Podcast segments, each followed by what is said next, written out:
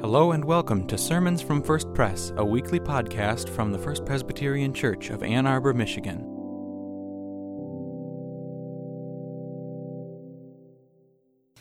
The scripture reading for today comes from the book of Micah, chapter 5, verses 2 through 5a.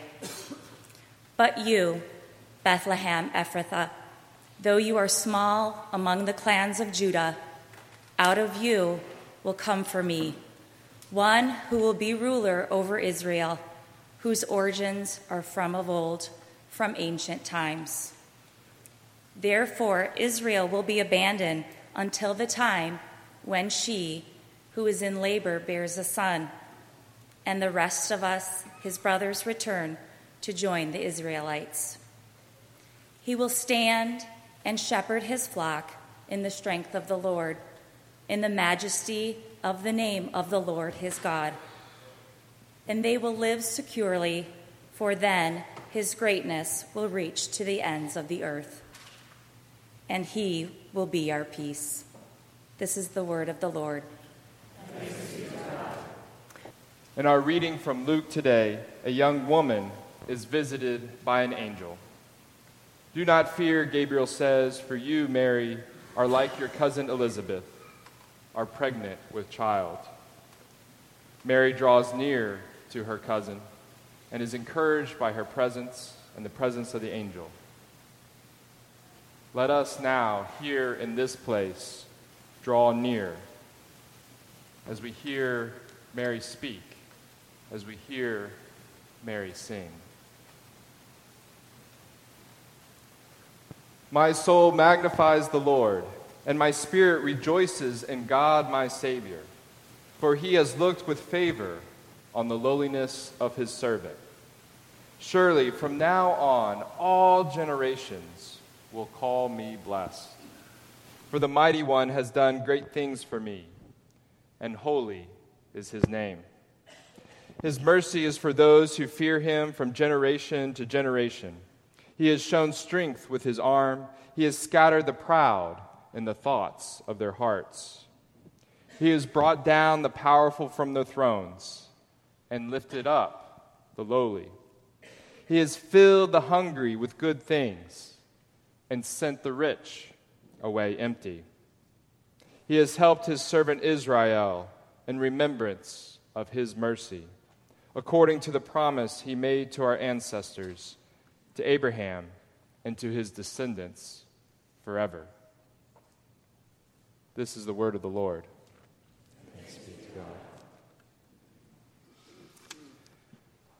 It wasn't too long ago when a young boy decided to upload a video of himself singing on guitar. Yes, I was trying to be like Justin Bieber. But unlike him, I'm still waiting for double digit followers on my YouTube account. Hint, hint while he's getting double digit hits and making millions. Who can resist such a rags to riches story? It's tied up in the American dream, even if Justin Bieber is Canadian. I wonder if Mary would upload her song to YouTube if she lived today. Perhaps she does the next best thing, sharing it with a close friend, a cousin, Elizabeth, who is also pregnant with child. When Elizabeth sees Mary, she declares that she, Mary, is blessed, for she believed what would be fulfilled by what the Lord said. American poet Clarissa Estes states Talking is the voice of human, singing is the voice of soul. And Mary's response is no less than bursting into song. I'm talking about the type of song that you might sing in the shower, belting it out loud. I'm talking about singing it in the rain. I'm talking about Purple Mountain Majesties and Amber Waves of Grain. This is soul singing, and Mary isn't holding back. And the, this is the longest set of words spoken by a woman in the New Testament.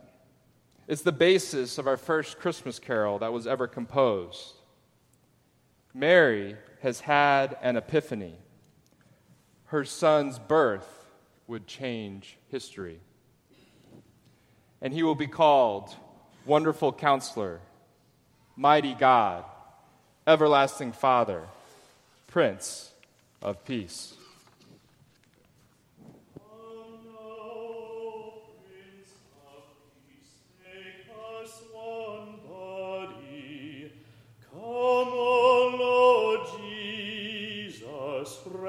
Reconcile all people.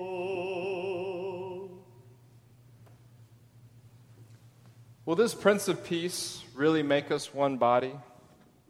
Can Jesus really unite all people? When we listen to Mary's song, we don't necessarily hear reconciling words. Instead, we hear about God bringing down the lofty from their thrones, uplifting the lowly from the ground, of feeding the hungry, and yet sending away empty those who have plenty. Dietrich Bonhoeffer, a German pastor and theologian who was executed by the Nazis, called Mary's song, the Magnificat, the most passionate, the wildest, perhaps the most revolutionary hymn ever sung. Indeed, the Magnificat has been viewed throughout history as quite dangerous by people in power Certain countries, such as India, Guatemala, and Argentina, have outright banned the Magnificat from being recited in liturgy or in public. How can we sing of reconciliation when Mary is singing of toppling over rulers and sending the rich away empty? In our society, we know the divisions are all too real between red states and blue states, between the haves and have nots Black Lives Matter, Blue Lives Matter, hashtag Me Too, hashtag Time is Up. Isn't there enough division already in our society? When Mary sides with the poor, isn't she just lighting the keg that will ignite the revolution?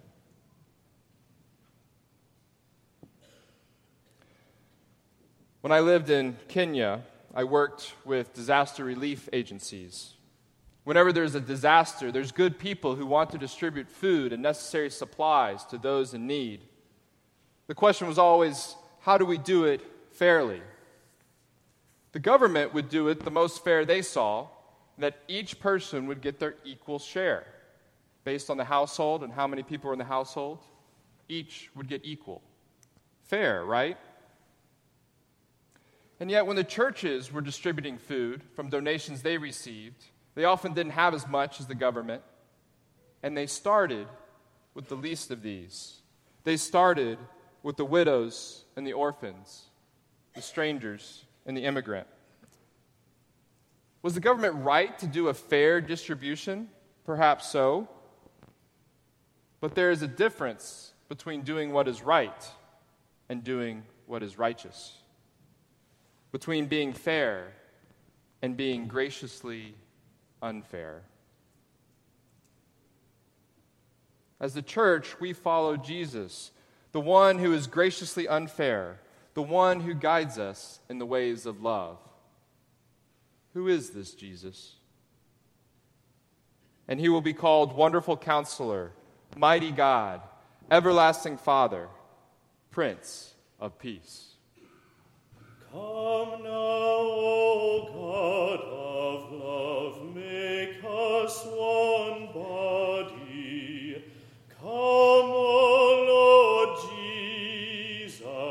reconcile all people.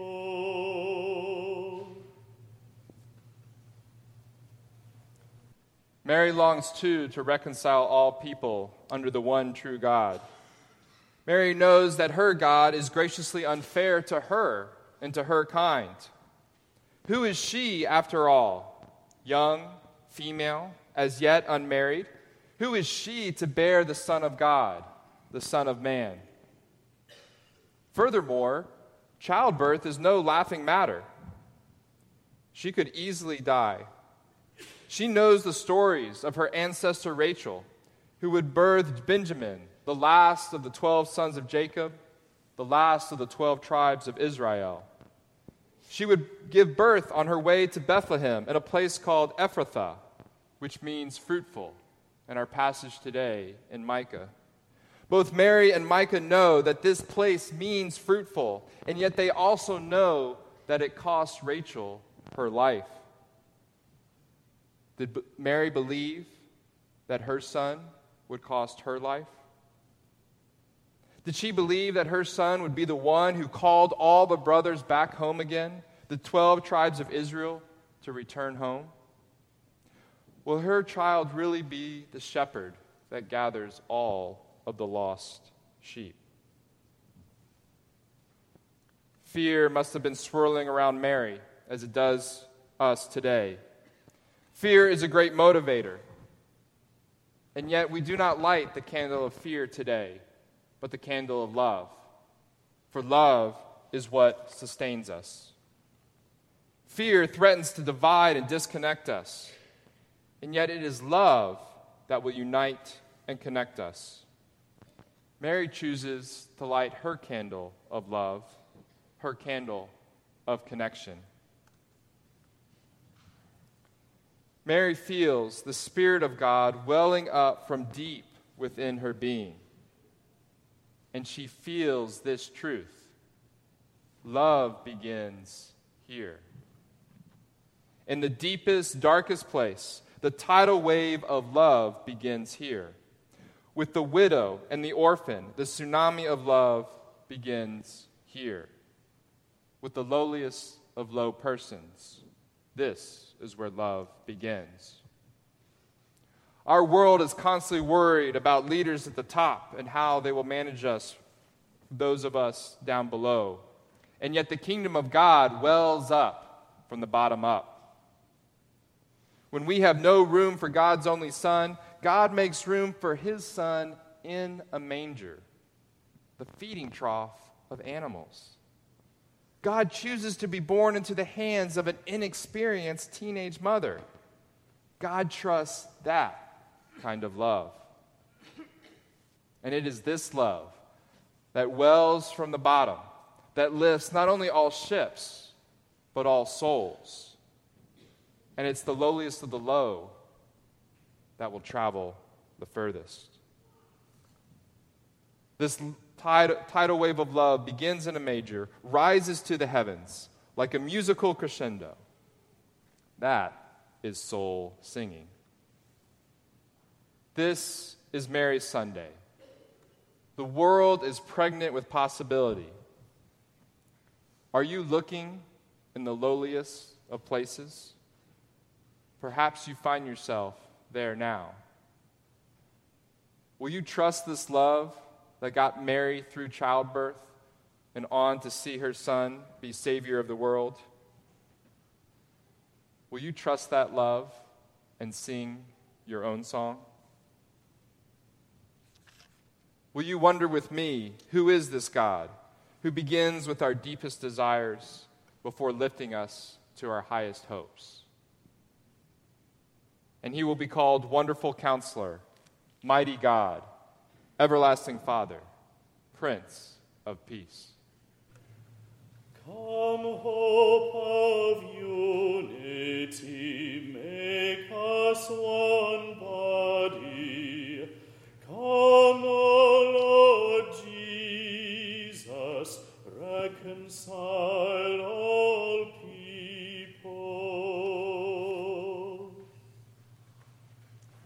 In a moment, we will stand and sing together. Science tells us that we will also breathe together. Even our hearts will start beating together when we sing in unison. Mary's song is revolutionary, not because it sows further division, but because it initiates us all into that tidal wave of love, lifting all of us up into the glorious heavens by the glory of God and the power of God's Son, beginning with the least of these. Hallelujah. Amen.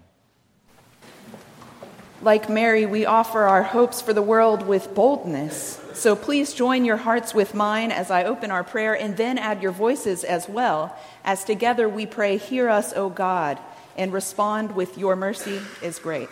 So let's practice that one time. Hear us, O God, Your mercy is great.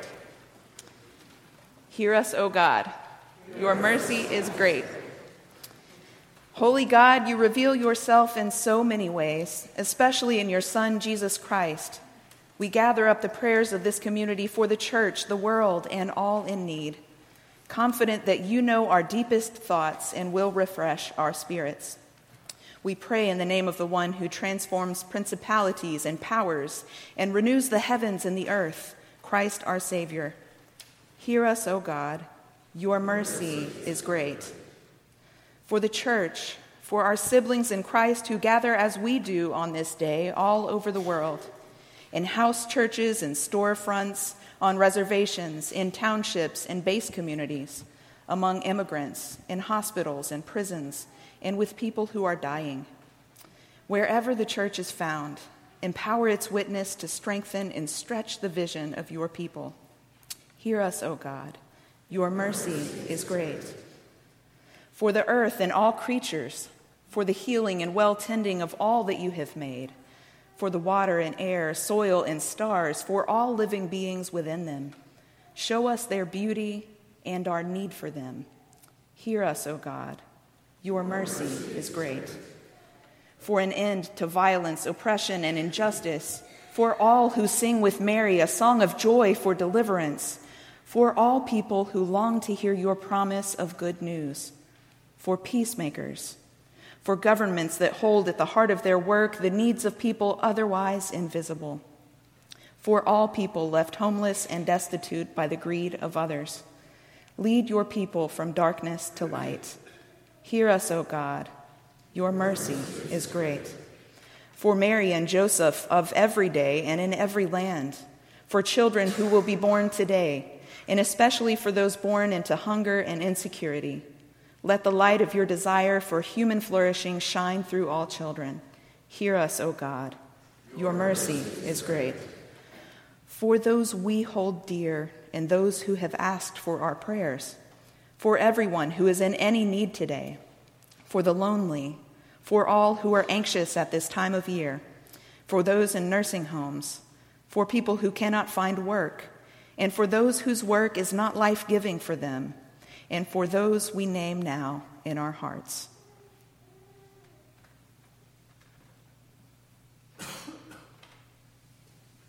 Hear us, O God, for your mercy is great. Last, for our own lives, we pray that Mary's song of joy and Joseph's loyalty will be magnified in us. Fill us with the breath of Advent. Stir us to reach out in love beyond what we thought possible.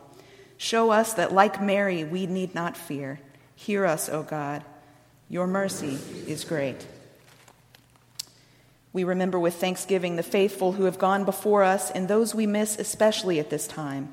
As your light shines on us through them, guide us by your love even in the midst of our darkest grief. Hear us, O God. Your mercy is great. And now, with the whole church, we join in the prayer that Jesus taught his disciples to pray, saying, our Father, who art in heaven, hallowed be thy name. Thy kingdom come, thy will be done, on earth as it is in heaven. Give us this day our daily bread, and forgive us our debts, as we forgive our debtors. And lead us not into temptation, but deliver us from evil.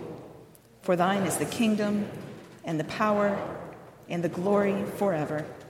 Amen. Thanks for worshiping with us.